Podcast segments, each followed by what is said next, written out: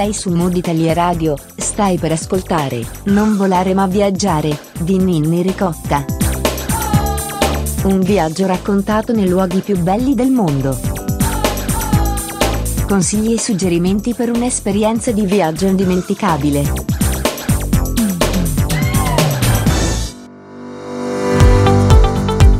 Benvenuti su Mood Italia Radio, io sono Nenni Ricotta e questo è l'appuntamento settimanale con Non volare ma viaggiare, il format che ogni settimana ti fa viaggiare e visitare virtualmente i luoghi più belli del mondo, accompagnati dal racconto di una guida speciale. Per rendere questo possibile, Non Volare Ma Viaggiare ha intrapreso la collaborazione con l'Associazione Italiana Travel Blogger, un'associazione che nasce con l'intento di valorizzare e tutelare il ruolo del travel blogger.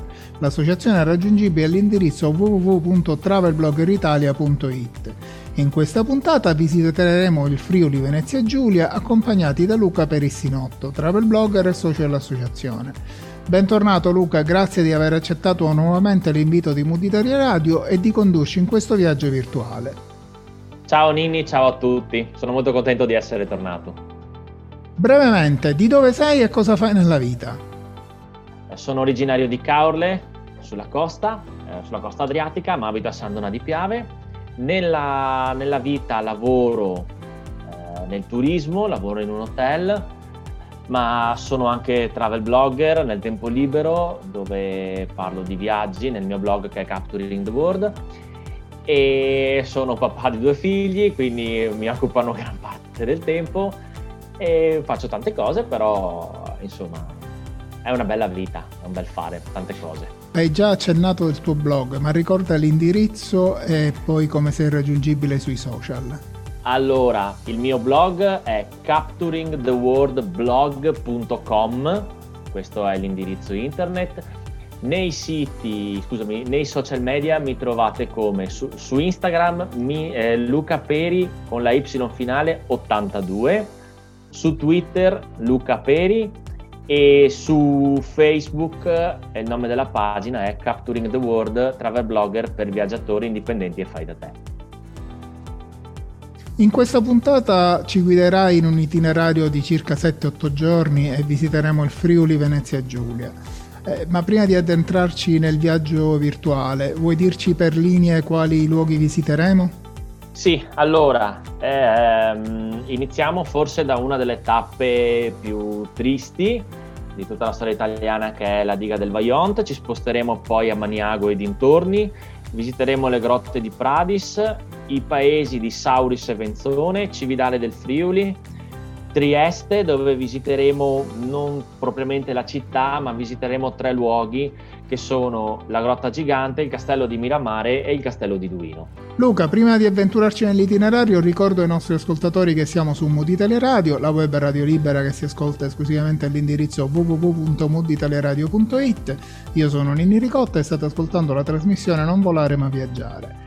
Ospite della trasmissione, o meglio guida speciale della puntata, Luca Peressinotto e stiamo virtualmente visitando il Friuli Venezia Giulia. Luca, mettiamoci in cammino e iniziamo il viaggio. Sì, allora ho scelto di partire dal Vaillant perché secondo me è una, una tappa molto significativa sia dal punto di vista storico, eh, anzi soprattutto dal punto di vista storico perché la visita al Vaillant è qualcosa che se si passa in Friuli eh, si deve fare assolutamente. E la visita alla diga del Vaillant secondo me va fatta assolutamente con una guida, non va fatta fermando la macchina come fanno molti e fotografando eh, esclusivamente la diga, perché non, non, non dà molto l'idea. E visitare la diga del Vaillant con una guida vi viene spiegato proprio come eh, come è nato tutto il disastro, dall'origine eh, negli anni 50 fino al disastro del 9 ottobre 1963. Ricordiamo che 58 anni fa, alle 22.39, proprio il 9 ottobre 63, come dicevi tu, eh, ci fu il crollo di una parte di diga e di una parte di questa diga c'è la frana eh, che causò la morte di 1917 persone, tra cui 487 bambini. Sì, esatto. E, mm, niente, il punto è che eh, ti viene, proprio spiegato come non fosse, non fosse, il territorio adatto per costruire una diga che avrebbe dovuto portare benessere alle popolazioni del luogo e avrebbe dovuto portare energia elettrica eh, da, da Vaillant, Longarone fino a quasi Venezia praticamente. Farlo con una guida è un'esperienza molto emozionante e anche toccante perché ti viene spiegato proprio tutto il processo e di come la popolazione abbia cercato di evitare sia il disastro eh, sia la stessa diga. E oltre alla visita alla diga che viene fatta con una, con una guida, eh, si può anche visitare il Bosco Vecchio, che secondo me è una parte molto significativa, che è forse un po' una metafora del, eh, della popolazione, di, soprattutto di Erto e Casso, che sono i due paesi eh, stati maggiormente colpiti. E Erto è anche devastati il paese... dalla... devastati. Sì, esatto. Che eh, Erto è anche il paese dello scrittore Mauro Corona, che è molto famoso anche a livello nazionale, ha scritto un sacco di libri, eh, ne ho letti abbastanza sui suoi, si sente proprio la rabbia che traspira da questa, da questa, in, in, merito, in conseguenza di questa tragedia. E dicevo della metafora, la visita al bosco vecchio è proprio la capacità di un bosco che viene dall'onda, è stato devastato anche il bosco, si trova a 70 metri più su rispetto alla, alla diga. Il bosco è stato devastato, ma ha avuto la capacità di rigenerarsi, è un po' quello che ha avuto la forza di fare la popolazione, quella di rialzarsi e riprendere a vivere, non normalmente perché i segni sono rimasti e infatti ci sono, ci sono dei segni, in particolare gli alberi, che da stesi hanno sviluppato le radici non, non, sulla base ma sul tronco, hanno sviluppato le radici sul tronco e si sono poi, eh, poi, sono poi rinati a nuova vita.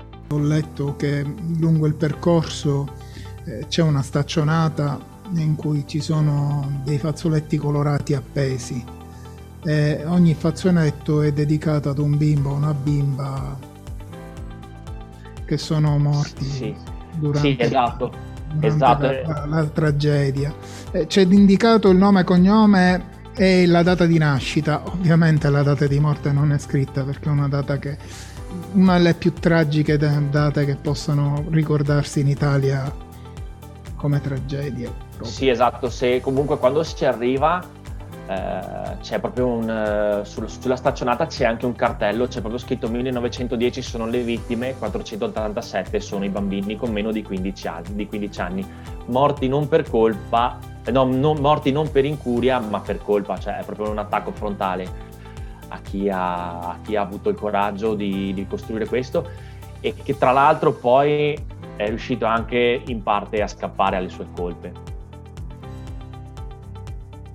dopo tanti anni è scappato pure. Sì, esatto. Quindi diciamo questa visita, oltre a vedere eh, uno scorcio eh, di paesaggio che è fantastico perché diciamo um, si vede il Monte Toc, sì, eh, esatto. il Longarone, il Monte Salta, cioè è un paesaggio veramente fantastico. Sì, esatto. Ci sono delle emozioni che sono talmente forti che si possono provare solo sul posto.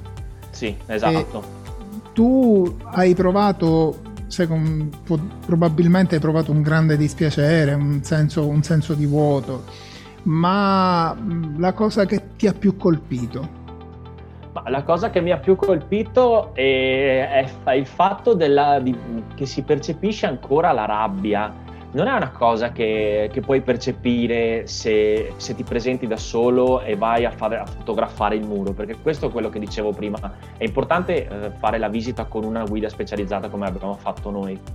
E la guida ti spiega proprio il sentimento, eh, è la stessa, la stessa, guida, molto spesso le guide che sono, um, che sono coloro che ti portano attraverso la diga, che ti fanno visitare il bosco vecchio, che ti portano eh, lungo il costone della montagna che si è staccato.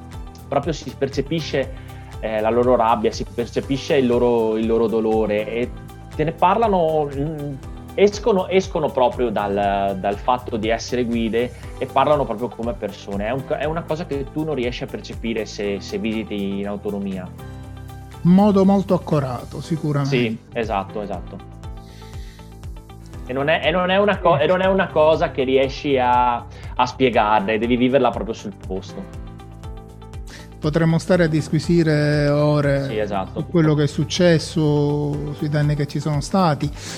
E tra l'altro che forse, dico forse, l'esperienza successa nel Vajont non ha ispirato molti perché continuano a esistere delle opere, a costruire delle opere che probabilmente non dovrebbero essere fatte o se fatte dovrebbero essere progettate un po' meglio. Però qua si entra nel campo della sì. polemica, lasciamo perdere, continuiamo il viaggio, ritorniamo a sorridere eh, con questo viaggio in Friuli. Sì. Esatto, e l'altra tappa di questo itinerario eh, era lasciarsi alle spalle il Vajont proprio perché se lo si lascia dietro si percorre la, la strada che, correga, che, collega fino a Maniago. Maniago è una, è una città di circa, credo, 20.000 abitanti, che è famosissima per eh, il, la, la, la produzione dei coltelli. Sì, esatto, l'arte coltellinaia, la, la, produzione dei coltelli.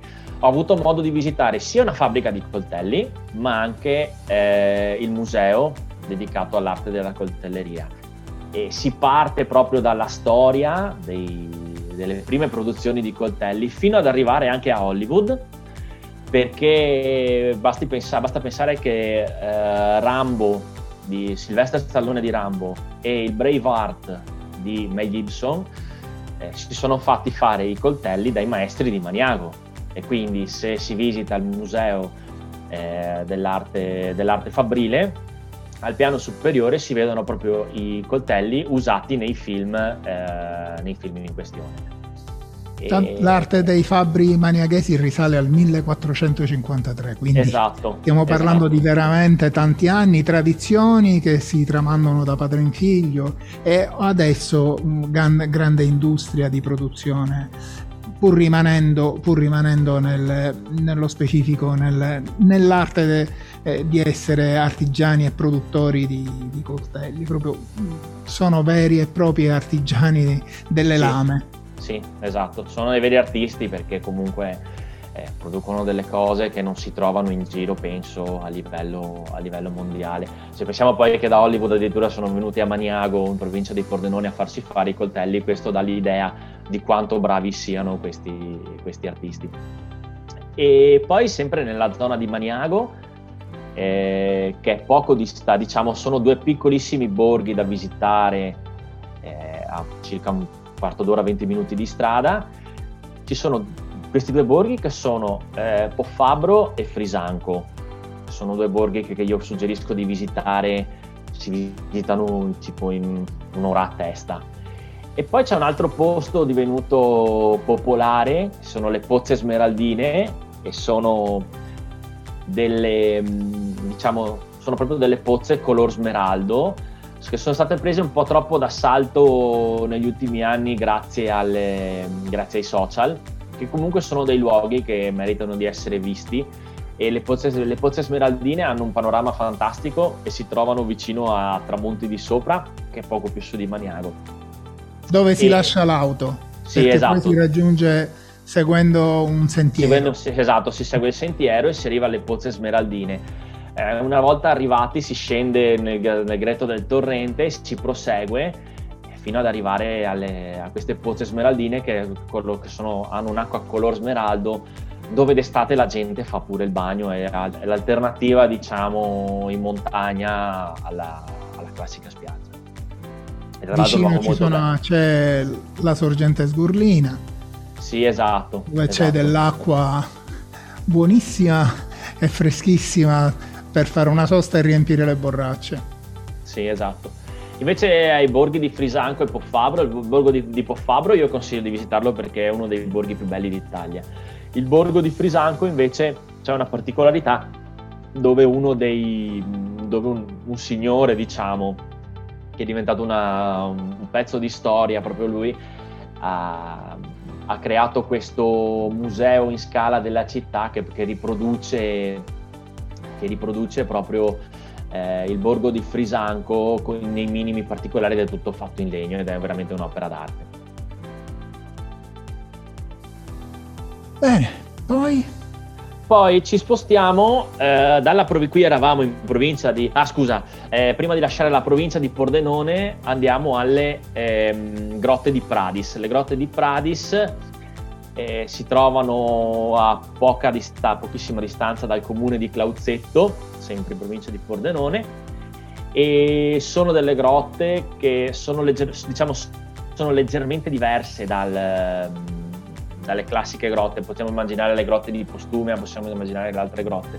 Le grotte di, le grotte di Pradis invece sono delle grotte scavate dal torrente, il torrente si chiama il torrente Cosa, si fa il giro attorno all'orrido, dopodiché si scende lungo, gli, lungo, lungo le scalinate e si arriva a visitare proprio le, le grotte vere e proprie.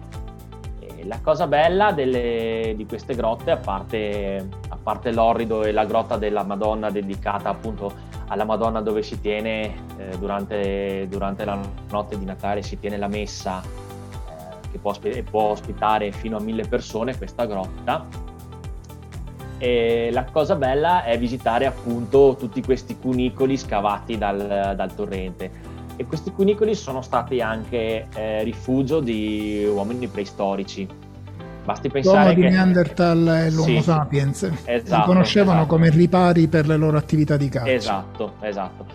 E mh, basta pensare che è stato trovato anche eh, un orso delle caverne che risale a circa 700.000 anni fa, questo orso, e il suo scheletro e la sua ricostruzione si trovano al Museo delle Grotte di Pradis che si trova non nel, dove, dove, si trova il sito delle grotte ma bisogna andare appunto al piccolissimo borgo di, di Pradis dove si, visita, dove si visita il museo.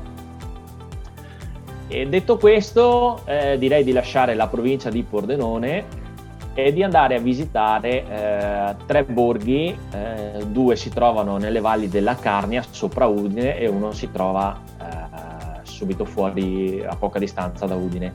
I due borghi nelle valli della Carnia eh, sono eh, Pesaris e Sauris. Allora, io direi di iniziare forse dal borgo più particolare tra i due, che è il borgo di Pesaris.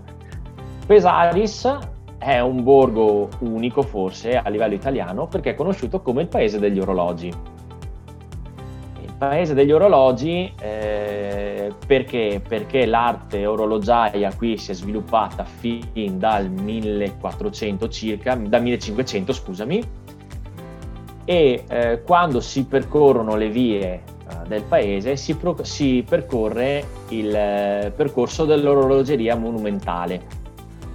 Que- durante, lungo questo, questo percorso ci sono 15 tappe in paese che sarebbero 17 perché due sono esterne al paese, e durante eh, il percorso di queste 15 tappe all'interno del paese ci sono vari tipi di, di orologi, non solo orologi meccanici, ma anche per esempio orologi che sfruttano il movimento dell'acqua e ce ne sono alcuni che eh, proprio si basano anche sul movimento terrestre, come meridiane, come dei, come l'orologio, aspetta che non mi ricordo più come si chiama. Ci sono eh, sia il calendario perpetuo, l'orologio sì, concreto, esatto. la, medi- la, meridiana, diciamo esatto. una serie di, di, di orologi, orologi sì, molto curiosi. Alcuni creati con, con affreschi. Eh, orologi con una fontana, diciamo ce ne sono di tutti sì, i generi. Esatto, il paese, il paese, è proprio meta di, cioè proprio meta di pellegrinaggio, non solo di appassionati ma anche di curiosi, perché per arrivare fino a,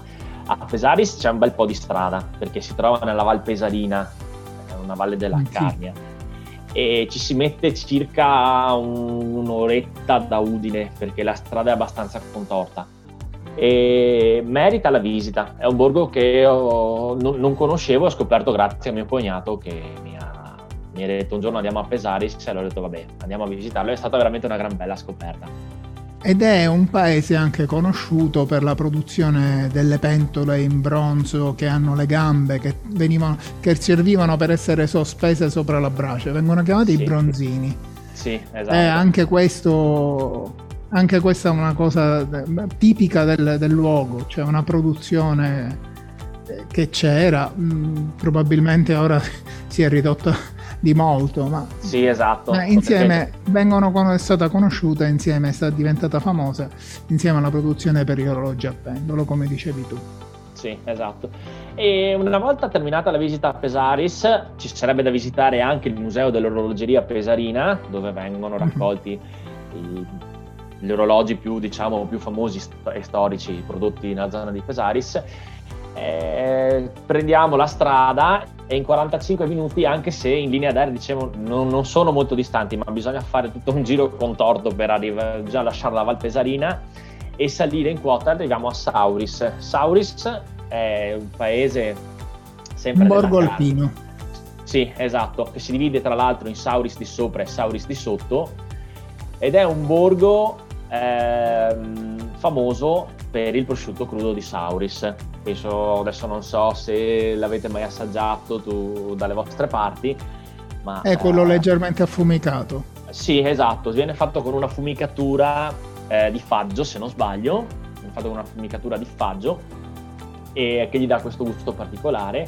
Ho avuto modo di assaggiare sia il Sauris, quello classico, che il Sauris eh, riserva e tra l'altro fanno anche una tipologia di un birra. ottimo formaggio di malga. Sì, un ottimo formaggio di malga e fanno anche la birra Zare. Perché, perché si chiama Zare? Perché eh, c'è una fortissima comunità tedesca eh, nella zona di Sauris e quindi Sauris per, per, eh, per, gli dello, per, gli abitanti locali si chiama appunto Zare.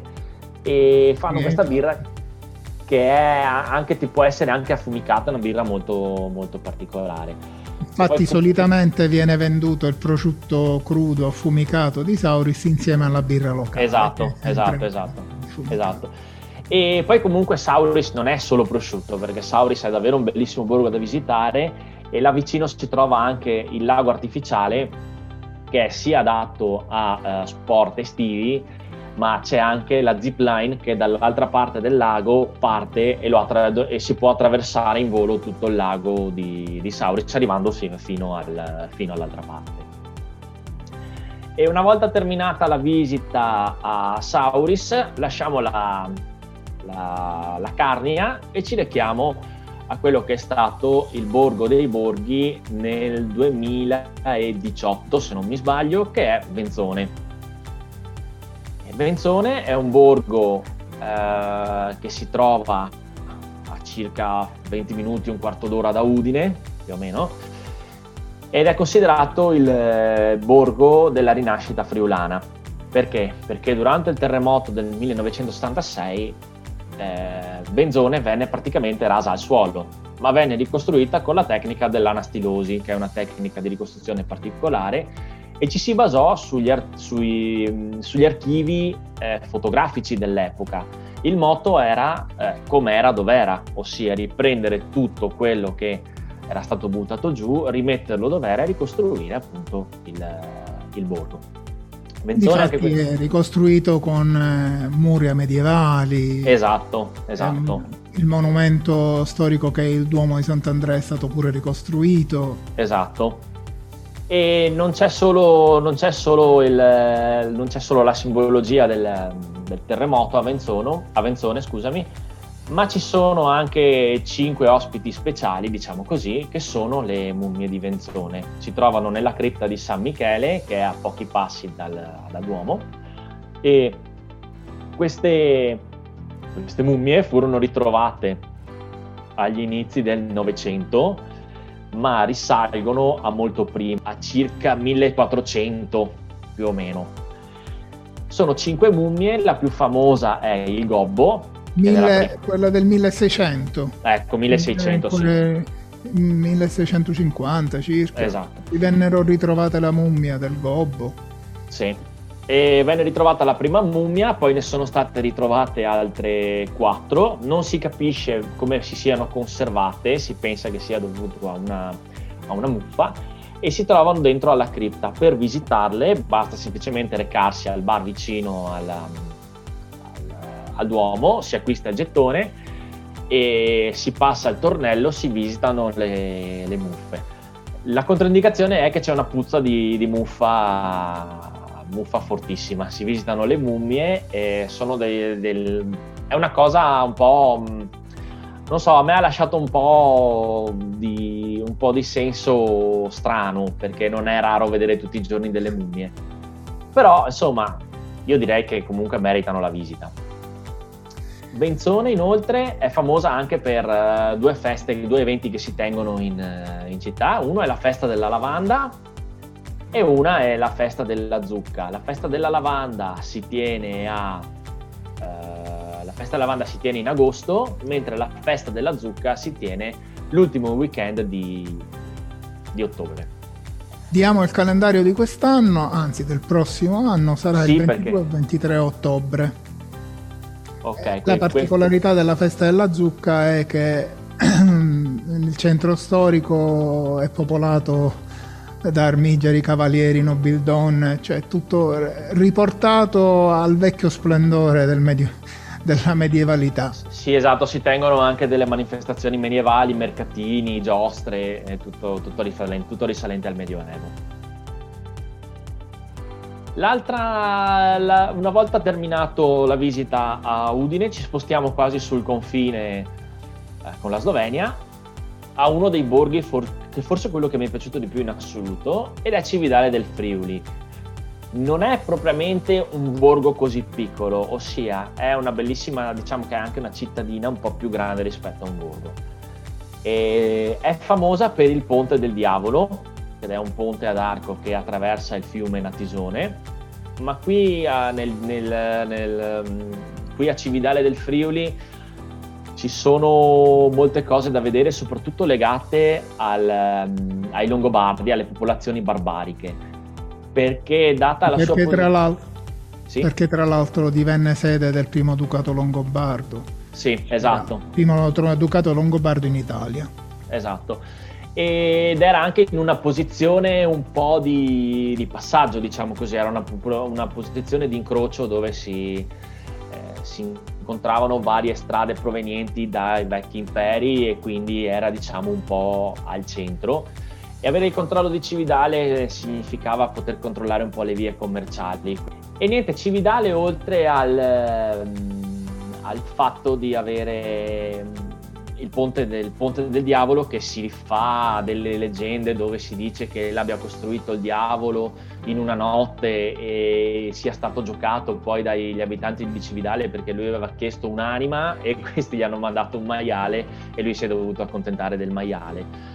E ci sono moltissime cose dedicate ai Longobardi, tipo il museo, eh, il museo archeologico nazionale. Nazionale, è il museo cristiano sì. del Duomo.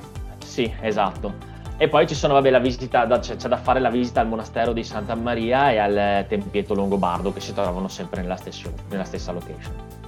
Questo patrimonio storico nel 2011 è stato riconosciuto anche dall'UNESCO. Sì, esatto.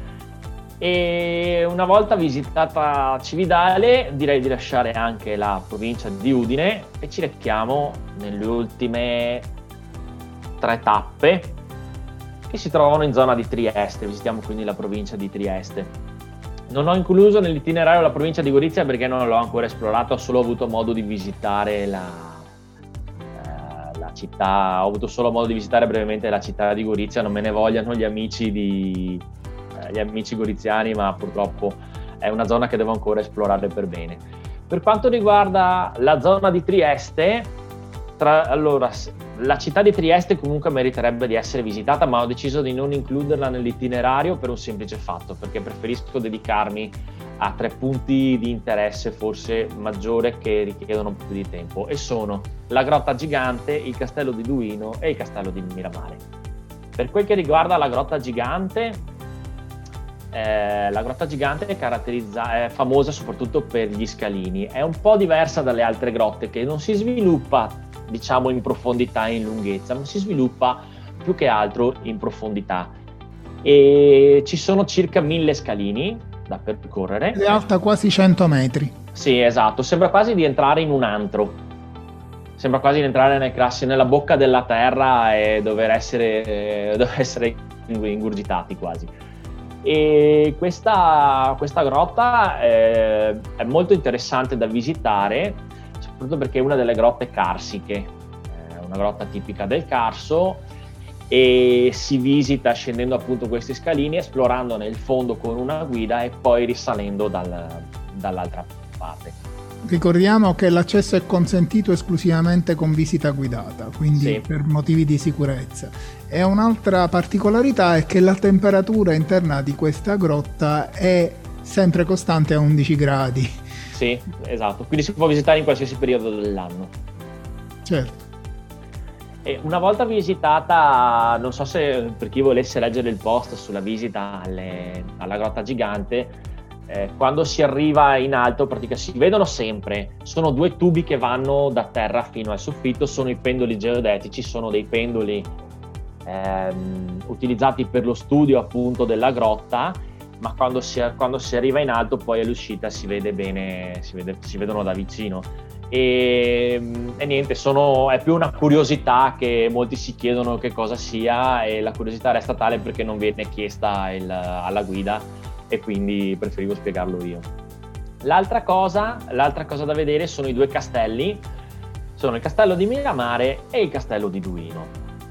Eh, io partirei dal più famoso e anche dal più conosciuto che è il castello di Miramare che deve la sua fama a svariati motivi, forse uno è anche quello della principessa Sissi che ha dormito, che ha, che ha dormito appunto in, in, questo castello.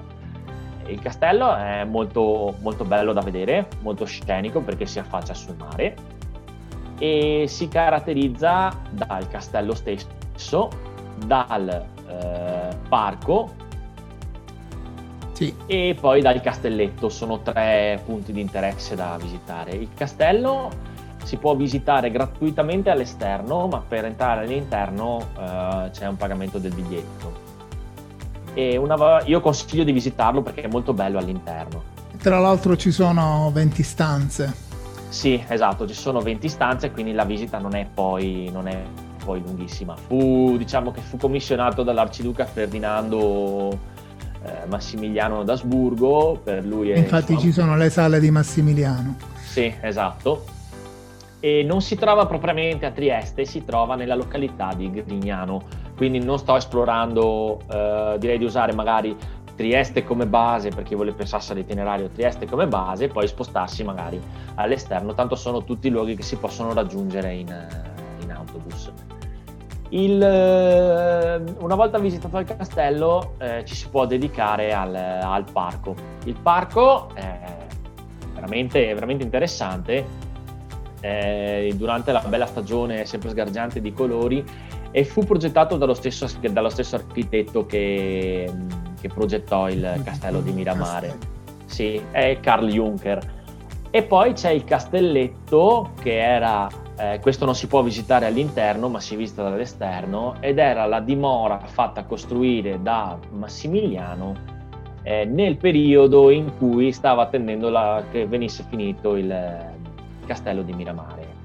Sul castello di Miramare aleggia anche una, una leggenda, come molti castelli, perché si pensa che tutti quelli che hanno dormito eh, nel, eh, nel castello eh, siano eh, morti, ci sia la leggenda che chi dorme nel castello di Miramare è destinato a morire di morte violenta.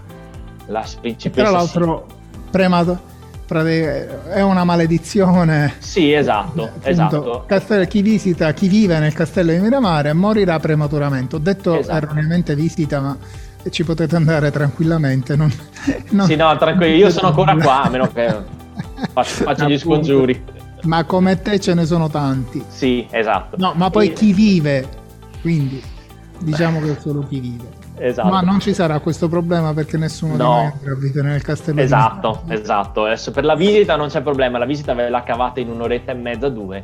La, comunque la leggenda, la maledizione dice che chi, avesse, chi, dorm, chi dorme nel castello di Miramare per una notte eh, è destinato a morire di morte violenta. Massimiliano d'Asburgo è morto. In una terra straniera. In una, in una terra straniera, esatto, perché Massimiliano d'Asburgo è morto eh, fucilato in Messico, la principessa Sissi è morta eh, pugnalata a Ginevra, ci sono tanti altri casi di morte violenta nel paese non di nascita della persona.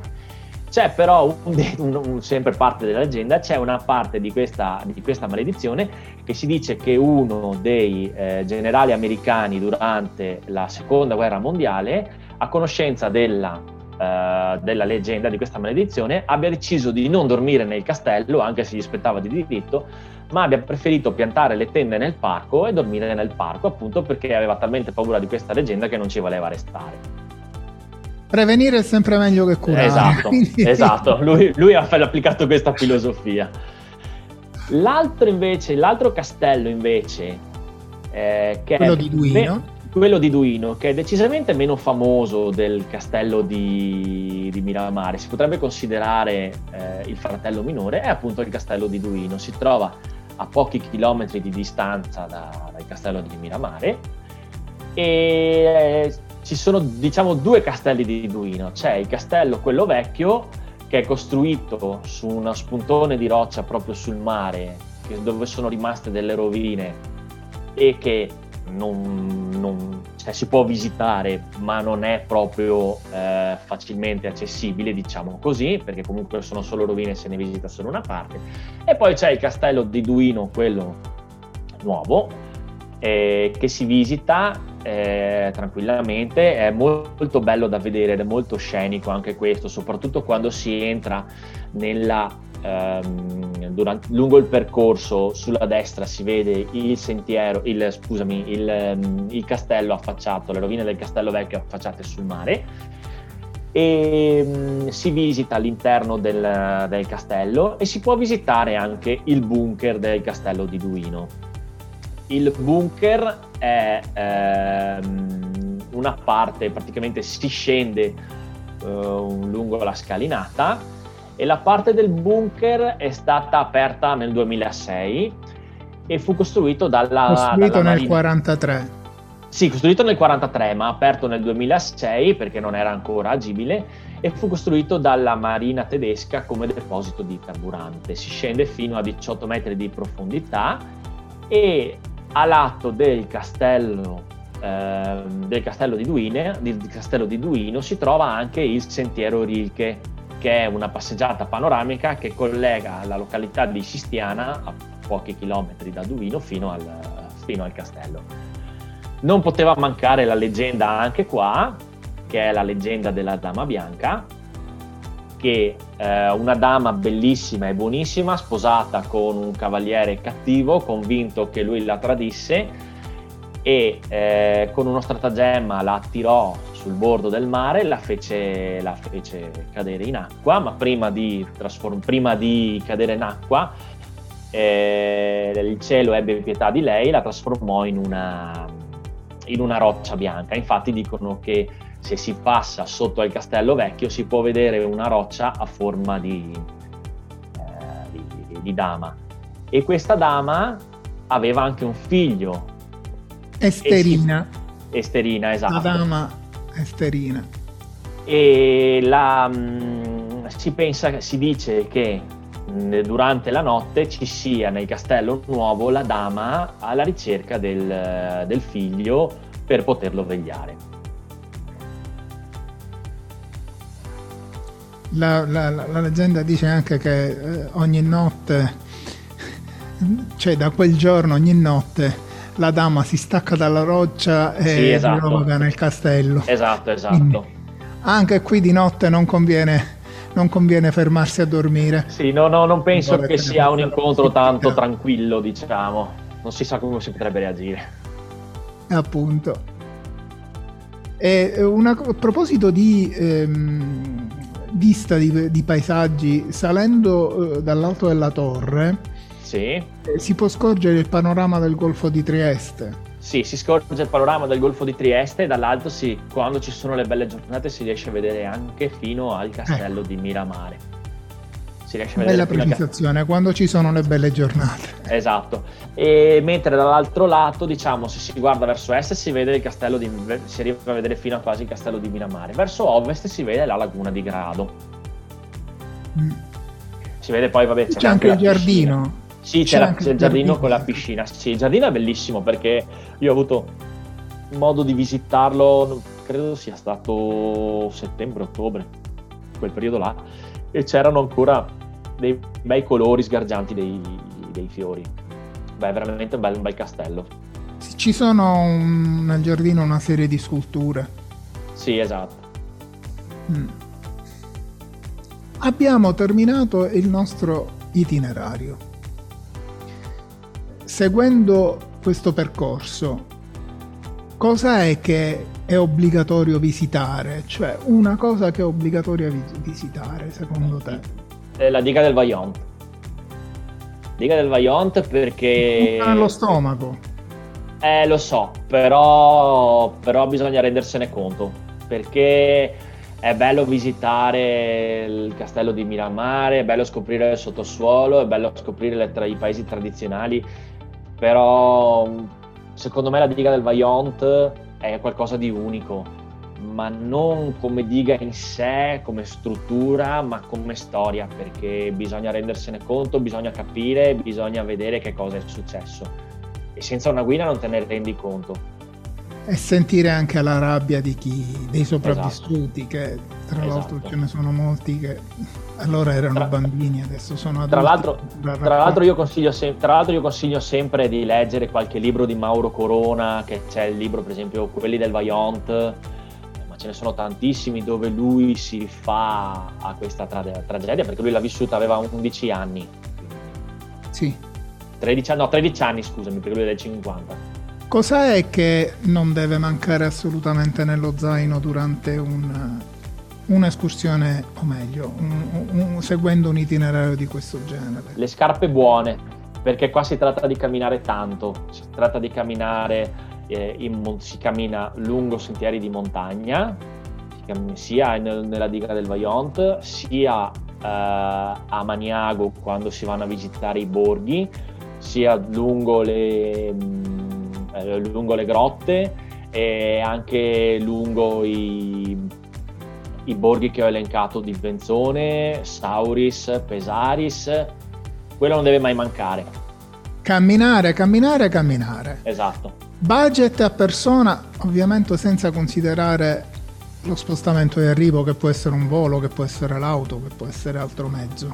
Allora, io consiglio di mangiare, faccio una piccola premessa, di mangiare tanto tanto tanto locale perché la tradizione della carnia è fenomenale. Ci sono dei piatti che sono unici.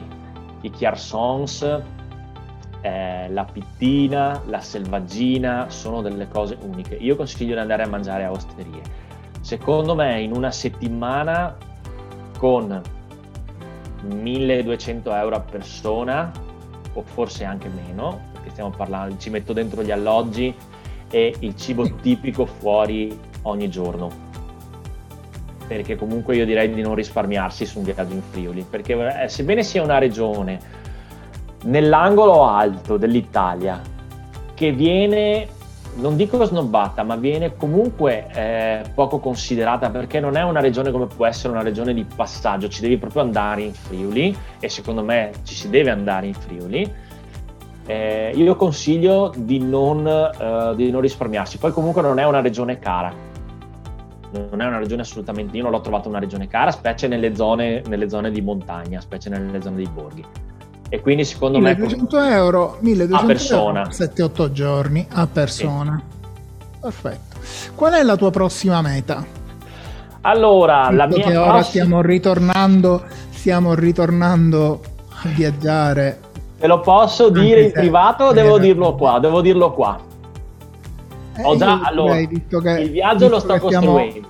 Allora, ti dico Siamo solo... in trasmissione, lo eh, devi dire qua. lo devo dire qua. Eh, sarò in Spagna per l'ottava volta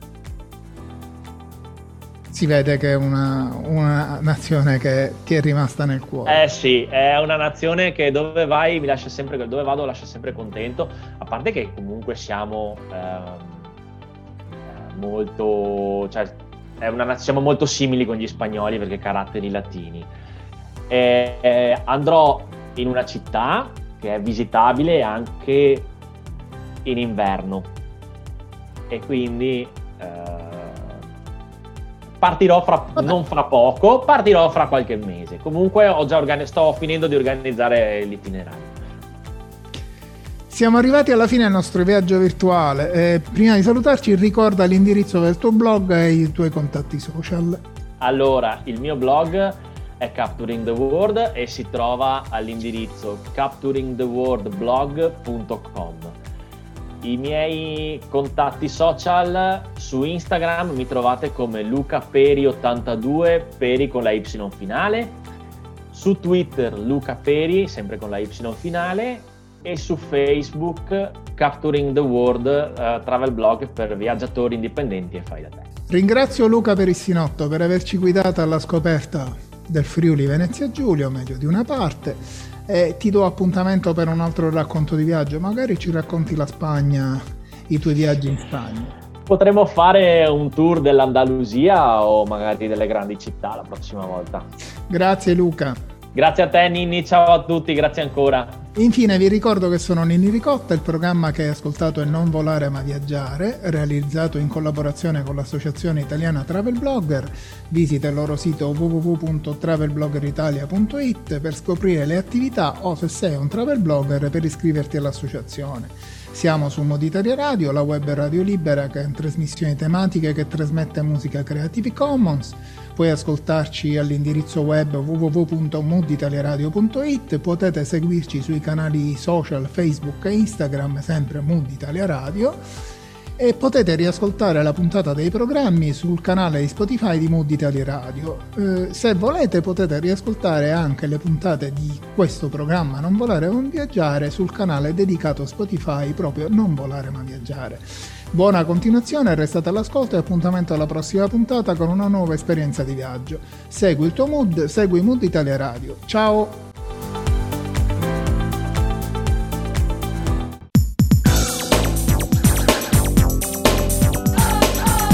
Sei su Mood Italia Radio, hai ascoltato Non volare ma viaggiare di Ninni Ricotta. Un viaggio raccontato nei luoghi più belli del mondo consigli e suggerimenti per un'esperienza di viaggio indimenticabile. Appuntamento alla prossima puntata con una nuova destinazione.